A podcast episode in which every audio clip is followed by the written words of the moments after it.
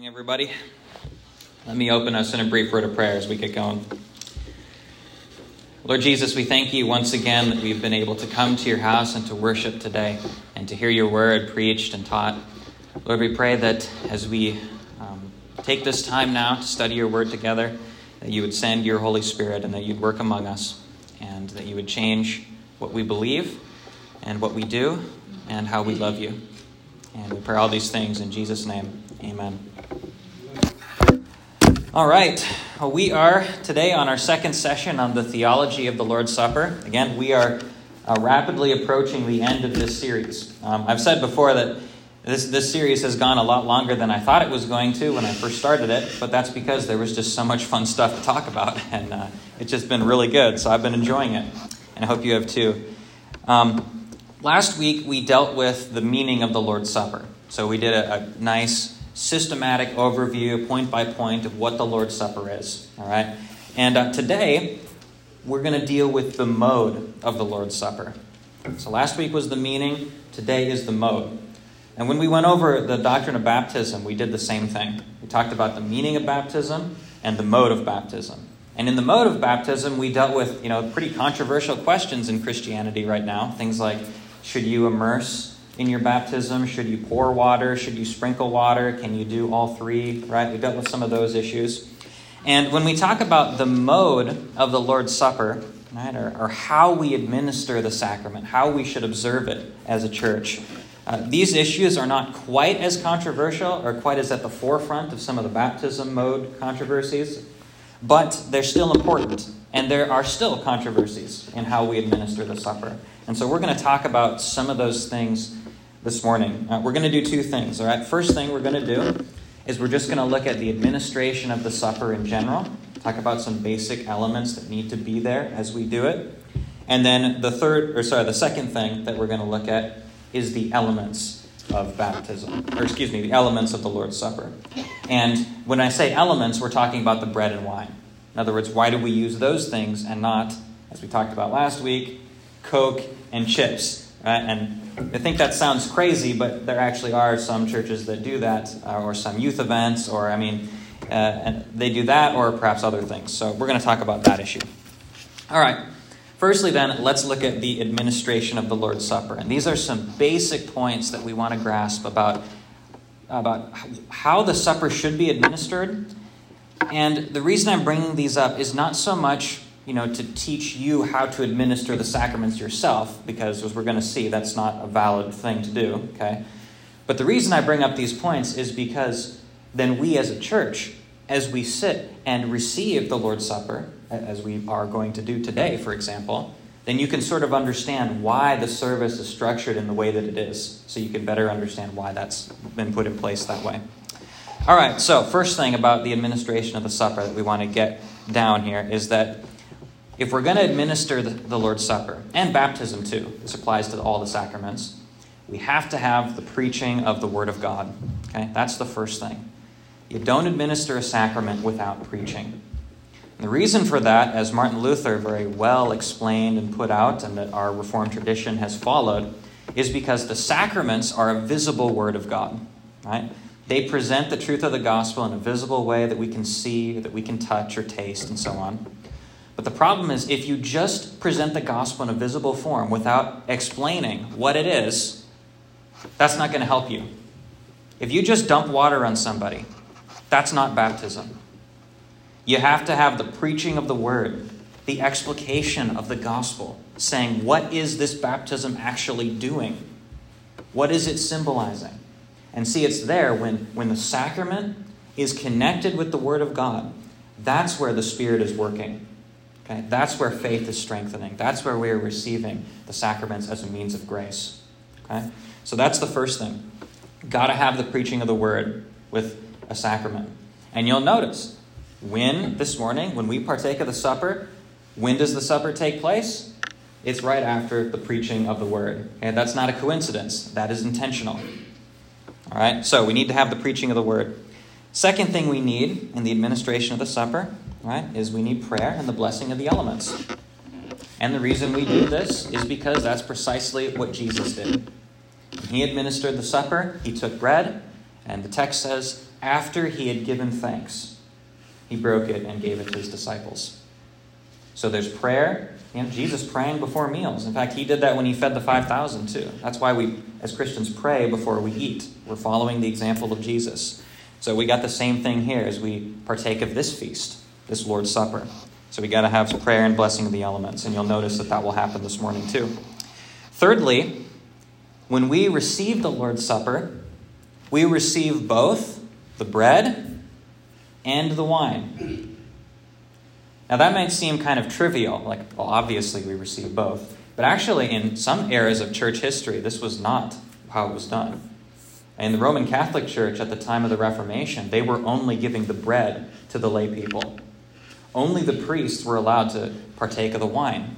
And the reason for that is because when they partook of the Lord's Supper in the Roman Catholic Church there, they would always use one cup, so everyone would drink from the same cup. And what would happen is the lay people would come forward and they would open their mouths, and the priest would take the cup and he would pour the wine into their mouth. And so the idea arose around the 1300s or the 1400s that they shouldn't do that because there were some accidents where the wine got spilled on the ground. And because Roman Catholics believe that the wine is not actually wine, but is the true physical blood of Jesus, they didn't want to risk dumping the blood of Christ on the ground. And so they stopped giving the wine to the congregation. Only the priest got to have the wine. And when the Protestants came along, they were like, no, that's not biblical. Jesus gave the bread and the wine both to his disciples, and they gave both to the congregations as they administered the supper in the book of Acts. So it may seem trivial, but this is really important. All of God's people receive the bread and the wine. That's important in the supper. All right. Fourthly, then, in the Lord's Supper, it has to be administered in corporate worship. Again, sacraments, because of their nature, because they are a part of the church and they are part of church functions, right? Because they are a part of worship, these are not things that are to be administered in your backyard, in your swimming pool. Right? It's not a baptism. If you come to know Christ and some random person comes over and baptizes you in the swimming pool, that's not a legitimate baptism. It needs to be in corporate worship. And that's because we see that in examples in the scriptures and just because of the nature of what a sacrament is. But you might ask the question then at that point, well, hold on a second. What about communion for those who are shut in? A communion for those who can't come to corporate worship, or who can't come to church because they have some particular sickness, or they're just too weak, or they're at the end of their life. You know, can we give communion to them? And the answer to that is yes, we can. And it's sometimes called private communion. Although I don't really like that term because it's somewhat of an oxymoron if you think about it. It's like private fellowship. It doesn't really work that way, okay? Because communion is the whole point is communing with the body of Christ, community. You have to have a bunch of people together. But what private communion is it's when the pastor comes to someone who cannot come to church and he declares a worship service right there in that nursing home or right there in that hospital room or right there in someone's home. There's a call to worship. There's the reading of scripture. There is the preached word. Maybe it's, a 1-minute sermon. It doesn't have to be a full 30 minutes. But there is an actual worship service taking place. And then the supper's administered. Okay? So there are exceptions to administering the supper within corporate worship, legitimate exceptions. But that is not the normal way it's done. The normal way it's done is in corporate worship. We don't have the right to just to exercise these sacred things whenever we want to. Okay? These are part of corporate Christian worship, and they need to stay that way unless it's an extraordinary situation. All right, and that leads us then to point number 5, which is that the Lord's Supper is to be administered by a minister of the gospel. Okay? And this is consistent with the nature of a minister.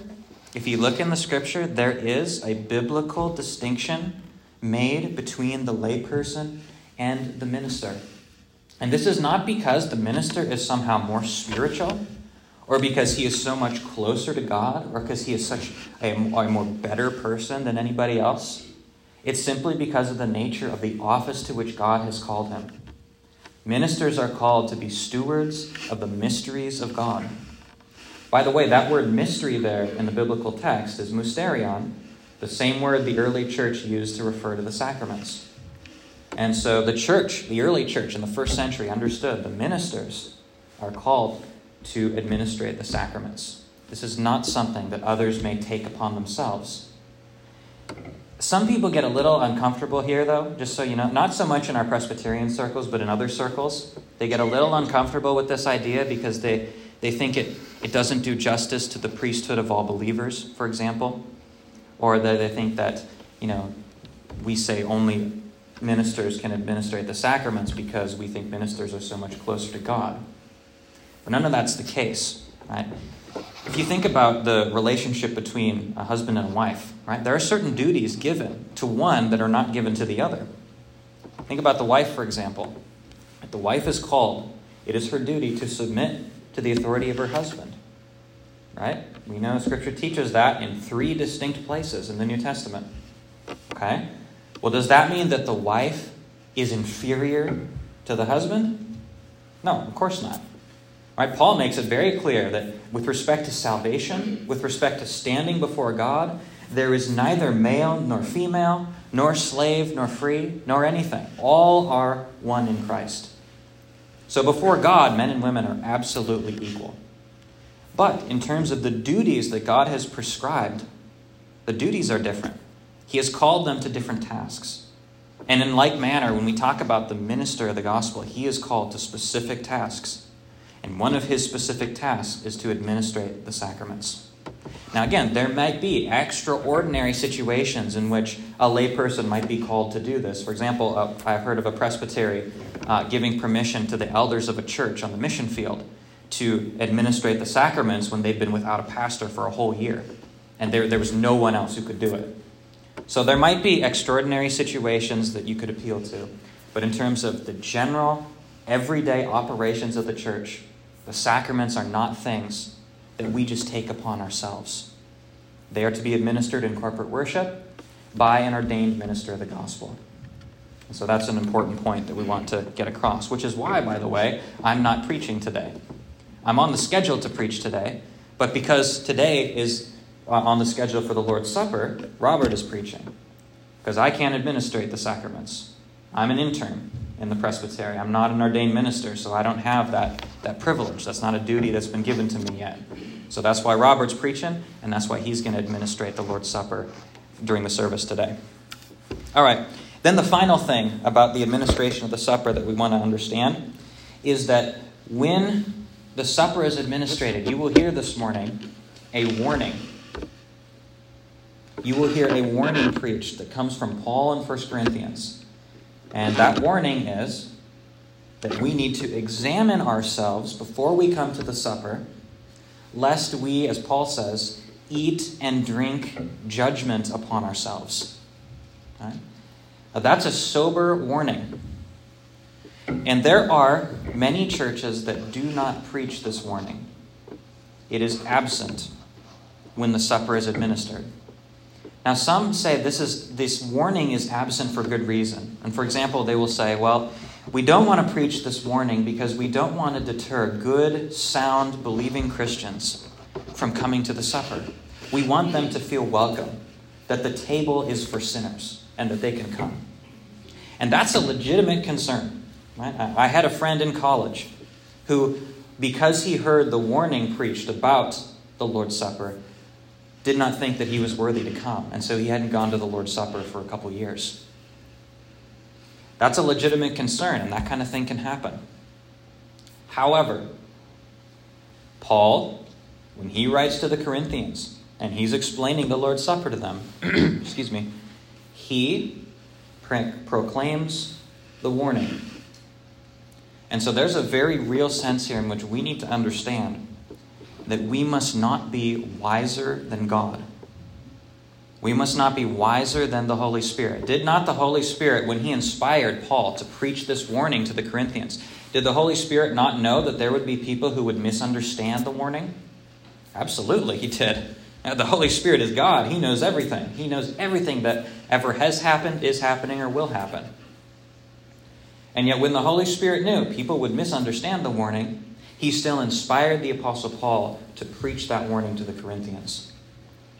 And so, quite frankly, let us not be wiser than God and say, well, let's not preach the warning because of these concerns over here. Those are legitimate concerns. But we need to preach the warning because the Scripture gave it to us. We need the whole counsel of God. And it's an important warning. It's a warning for apostates, a warning for those who would come to the table unprepared, a warning for unbelievers who are pretending to be Christians. It's a legitimate warning, and we need that there. But the concerns that others have and why they don't preach the warning do need to be thought about, right? And that's why the warning is often explained after it's preached when the supper's being administered. I have to explain, hey, you know what? The table is for sinners. If you're a sinner, you come. This is a means of grace for you, right?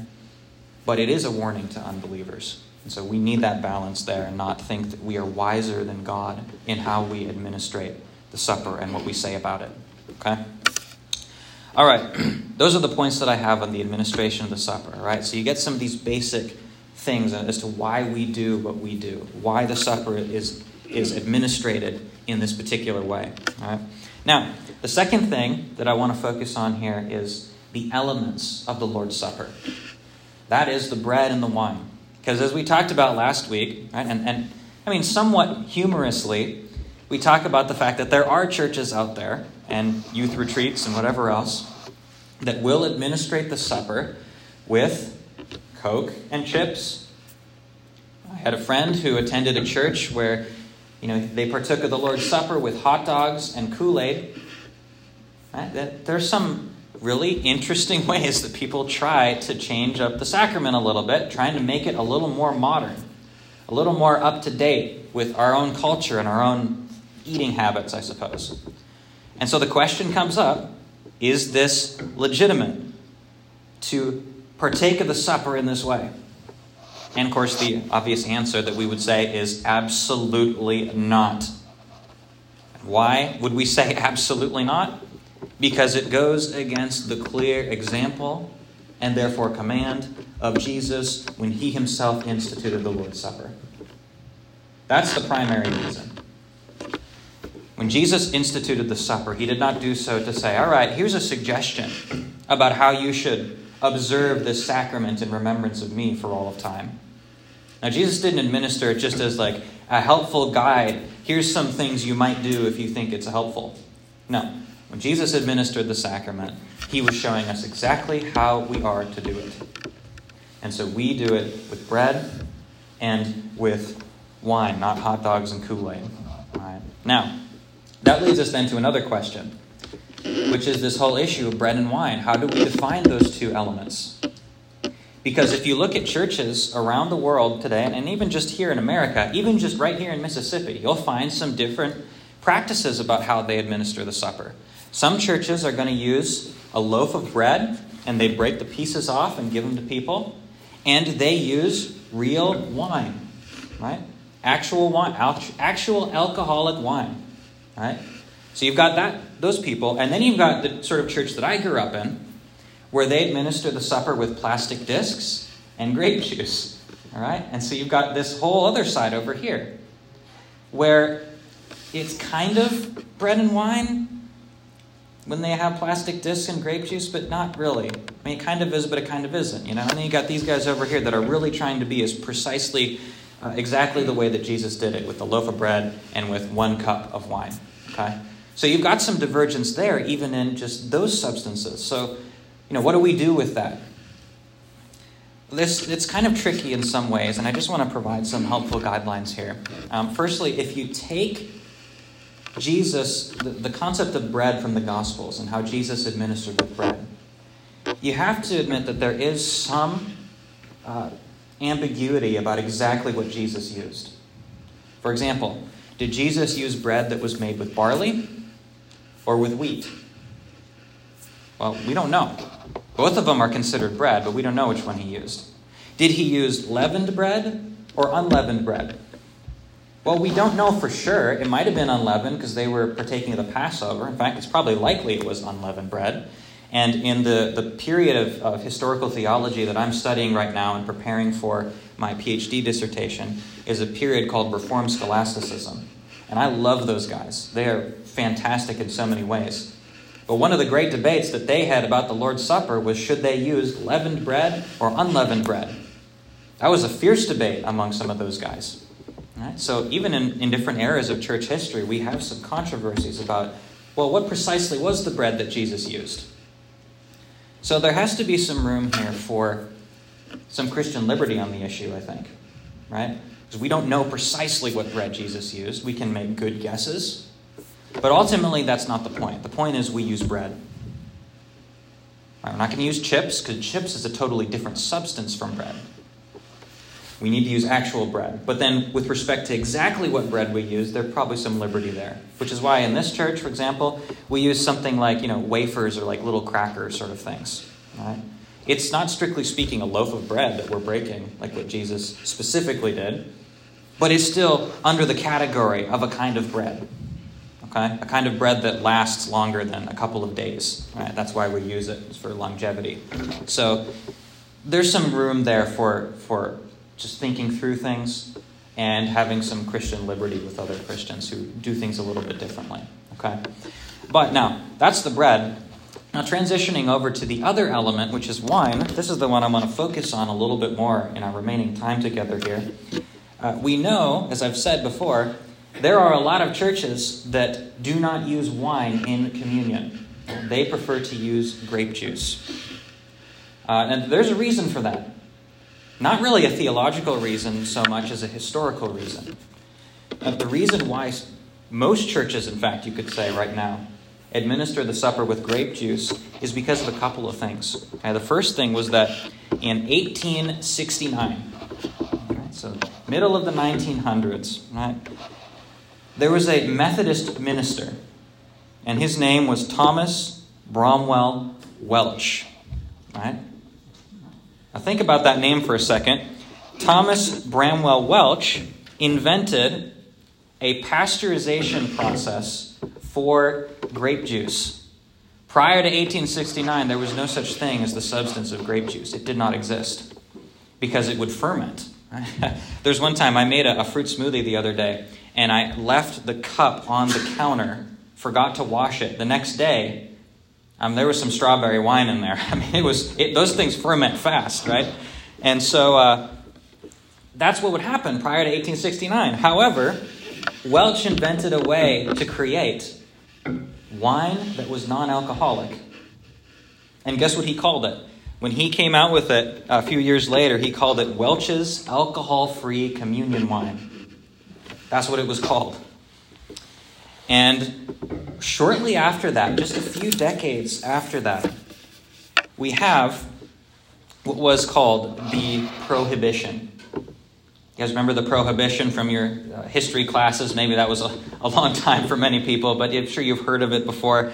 Prohibition, of course, was the time when the U.S. actually passed an amendment to the Constitution that prohibited the sale and the production of all alcoholic beverages in the United States. I don't know how on earth that thing got passed. That's an incredible cultural achievement if you think about it. Like these days, if you tried to pull something like that, good luck, You can't even pull anything off these days that's anything remotely like that. But that's what happened. Prohibition comes about. This happened in about the, what did it come into effect here? 1920. That's when this amendment came out.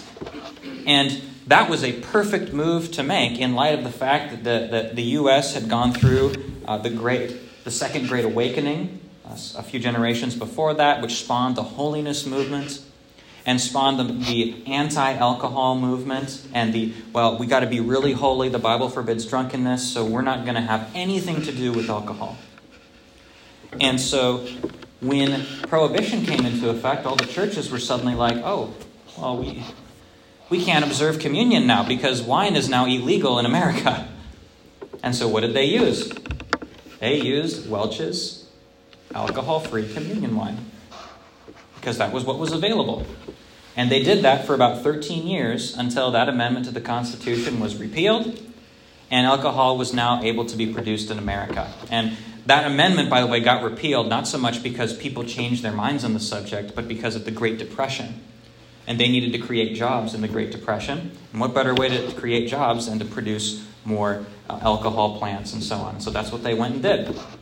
Now, all that being said, when Prohibition was repealed, the American churches did not go back to using wine for the most part, at least not right away. They continued using grape juice because that holiness movement mindset was still in effect. And they continued to observe the sacrament with grape juice. Now, I'm not going to say that if you partake of the sacrament with grape juice, that you're not partaking of a true Lord's Supper. And I don't want to say that. If there is a legitimate conscience reason why you do not use wine in the supper, that's fine. I'm not going to step on toes there.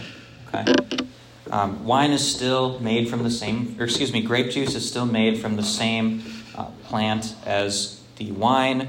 And so I think you can make a case that if plastic discs count as bread, grape juice counts as wine. However, with that being said, we're really on the fringes over here. I think, along with Adam, who is the former pastor, obviously, in the session, that wine is the preferable method of partaking of the supper. And some of this information that I'm getting here comes from Adam's blog article that he put on the church website, which was fantastic. This was published a couple years ago, actually. You can still go on there and find it. It's on the website. And Adam there talks about why wine is the superior way to observe the supper. And he does it in a couple of ways. Firstly, he says that in Scripture we read that wine gladdens the heart. Now, it's not just on the basis of that one verse, but rather if you look at the whole of the Old Testament, what you see is that statistically, the vast majority of references to wine in the Old Testament are overwhelmingly positive. Because wine is symbolic of joy and of celebration and of feasting and gladness and even redemption. In our own day, in the prevailing dominant Christian mindset, we sometimes think of wine as sort of the devil's drink, something evil, something that encourages carousing. And while that certainly does happen in some places, alcohol encourages those sorts of things, in the Bible that's not the case. In the Bible, the imagery is overwhelmingly positive. And so that's the first thing that Adam notes, just in terms of the big picture. Wine is not an evil substance in the Scripture. Drunkenness is evil, absolutely, but the actual use of wine itself symbolizes celebration. And then the second thing he notes is that in terms of the symbolic significance of using wine in the supper, wine is a transformed substance. You think about it for a second. In order to make wine, my brother knows this because he actually is a winemaker. He makes some pretty good ones, actually. In the backyard sort of a thing, not professionally or anything. But wine is a transformed substance. If you want to make wine, guess what you have to do? You've got to kill the grape, don't you? That's what fermentation is. You've got to kill the grape. And then what comes out of that death? Something new. You kill the grape, and a new thing comes out of it. And it's significant, then, why Jesus would choose wine in the supper, because isn't that exactly what the shedding of his blood is? That he dies by his shed blood, and from that death comes something new, comes his great resurrection, and that then transfers and applies to us even. Because while we were dead in sin, Christ died for us, and therefore, Paul says, we die to ourselves, and we are raised up with Christ as a new creature. There's a reason why Jesus chose the elements that he did for the sacraments. Jesus did not decide to administer the sacrament of baptism with oil. He didn't administer the sacrament of baptism with orange juice. He could have if he wanted to, but no, water is so powerfully symbolic in the Old Testament for the power of God to cut through anything that he wants to cut through, to accomplish what he wants to do, to bring cleansing and healing and life. That's the Old Testament imagery surrounding water. That's why Jesus chose water for baptism. When we come to the Lord's Supper, the elements are specifically chosen because of what they represent in the Old Testament. The bread is chosen because it nourishes our bodies. The wine is chosen because it symbolizes death and resurrection, accomplished by that shed blood of Christ. It's not an accident that Jesus administered the supper with wine and bread. And so I love, as we sort of wrap this up here, I love what my professor, Dr. John Fesco, our professor of theology at RTS, says about this issue. He and I have become really good friends. I'm his teaching assistant. He's a fantastic guy. And here's what he says, quote, "While grape juice is nice, should we not follow Christ rather than Mr. Welch? We must be faithful to the example and the command of Christ. We have no authority to change a divinely instituted practice of worship." I think Fesco makes a good point there. Now, I'm hearing an objection that does come from some, and the objection is this. They'll say, well, what about for people in the congregation who are suffering with alcoholism? Or suffering, they have a temptation in that area. They've now beaten that temptation. They've been sober for 10 years, and now they're going to come take the Lord's Supper. They're going to taste that wine, and it's going to plummet them into the darkest depths of their temptation. Now, again, that's a legitimate concern, isn't it? We should be sensitive to people's temptations and their struggles and the things that they have to deal with. However, like when we talked about preaching the warning for the Lord's Supper, I don't think we should be wiser than God. Because Jesus was well aware in the first century when he instituted the sacrament of the Lord's Supper to be observed with wine for 1,900 years before grape juice was invented. Jesus knew that for those 1,900 years, there would be many people who struggled with alcoholism in the church. And yet he still administered the sacrament with that substance. And so like what Fesco suggests here, I want to suggest that too. Grape juice is nice, but it's not what Jesus used. So I encourage you to think through this issue a little bit. Session and Adam did some careful thinking on this a couple years ago when he produced this article and when they were discussing this. And we do now use wine as an option at the supper. And you'll see that this morning. I encourage you to think about that because I think it's important to try to observe the sacrament as much as we can in the way that Jesus did. All right? All right. We are actually over time now. Let me close this in prayer. If you have questions, you can come talk to me afterward here. Let's pray. Lord Jesus, we thank you for your word, and we thank you for the Lord's Supper. Lord, we are going to prepare to take that supper this morning. And Lord, I pray that as we do, you would recall to our minds all of the things that we've been studying throughout this series, that we would remember that this sacrament is to be observed to the end of the world as we await the marriage supper of the Lamb. That we would know that this sacrament is a means of grace to work in us the promises that you offer to us in the gospel, thereby strengthening our faith, nourishing and supporting it, and encouraging us in our sanctification and in our perseverance. Lord, we pray that as we do this today, we would remember what you did for us on the cross. And we pray, Lord, that you would work your gospel more deeply in us, both through the preaching of your word and through our partaking of the supper this morning. We pray all these things in the holy and precious name of Jesus. Amen.